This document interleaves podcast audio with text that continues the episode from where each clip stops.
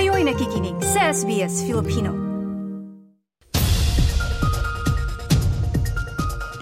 May mga lumalabas na karagdagang impormasyon ukol sa formal na pagsusuring isinagawa ng pamahalaan sa naganap na Optus outage. Layunin nitong masagot ang mga katanungan, ngunit bunga nito'y mas marami pa atang kailangang sagutin. Ang detalye sa ulat ni Sunil Aswati at Mas Angguri na isinalaysay sa wikang Filipino.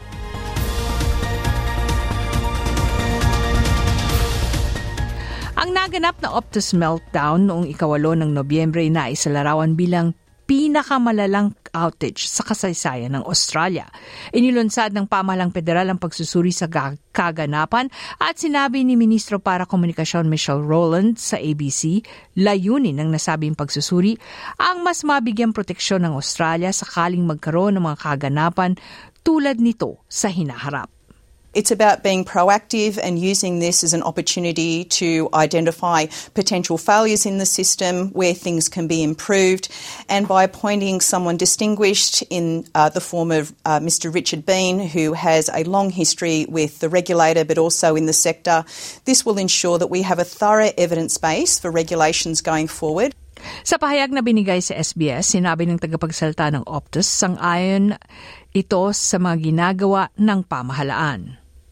Optus welcomes the government's review and the opportunity to share learnings that may help others in our sector and improve customer experiences.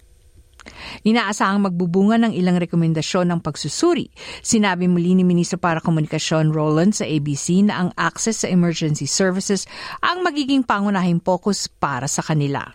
We want to ensure that the industry overall understands what those issues are, that we lift the bar when it comes to keeping Australians safe and making sure we have confidence in that triple zero service. So that will certainly be a prime focus of this investigation.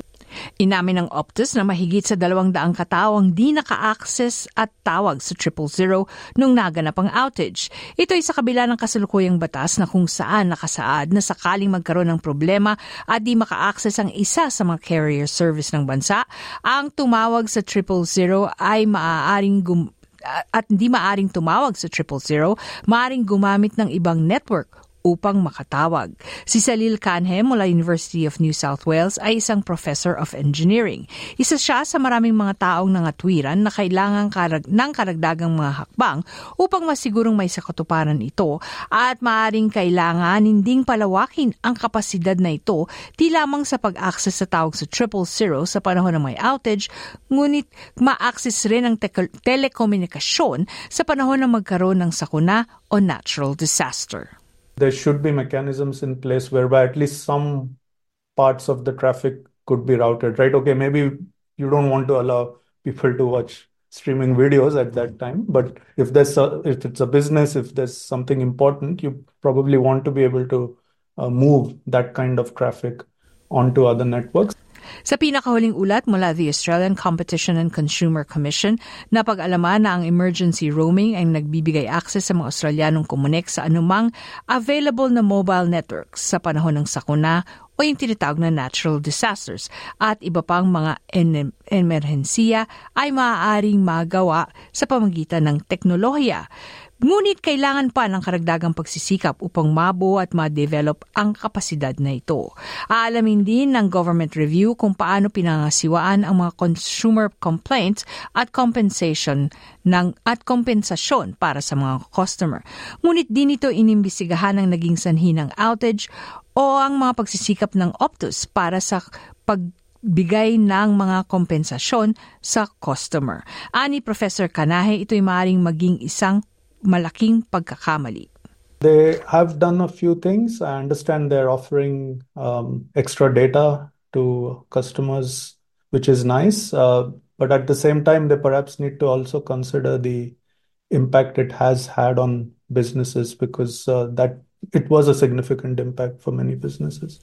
Ang ulat ay ihahain sa pamahalaan sa darating na Pebrero ng taong 2024. Ang ulat na yan ay binuo ni Sunila Swati at Marha Sangguri para sa SBS News na isinalin sa wikang Filipino.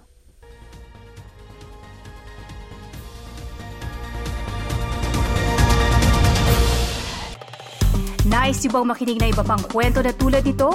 Makinig sa Apple Podcast, Google Podcast, Spotify o sa iba pang podcast apps.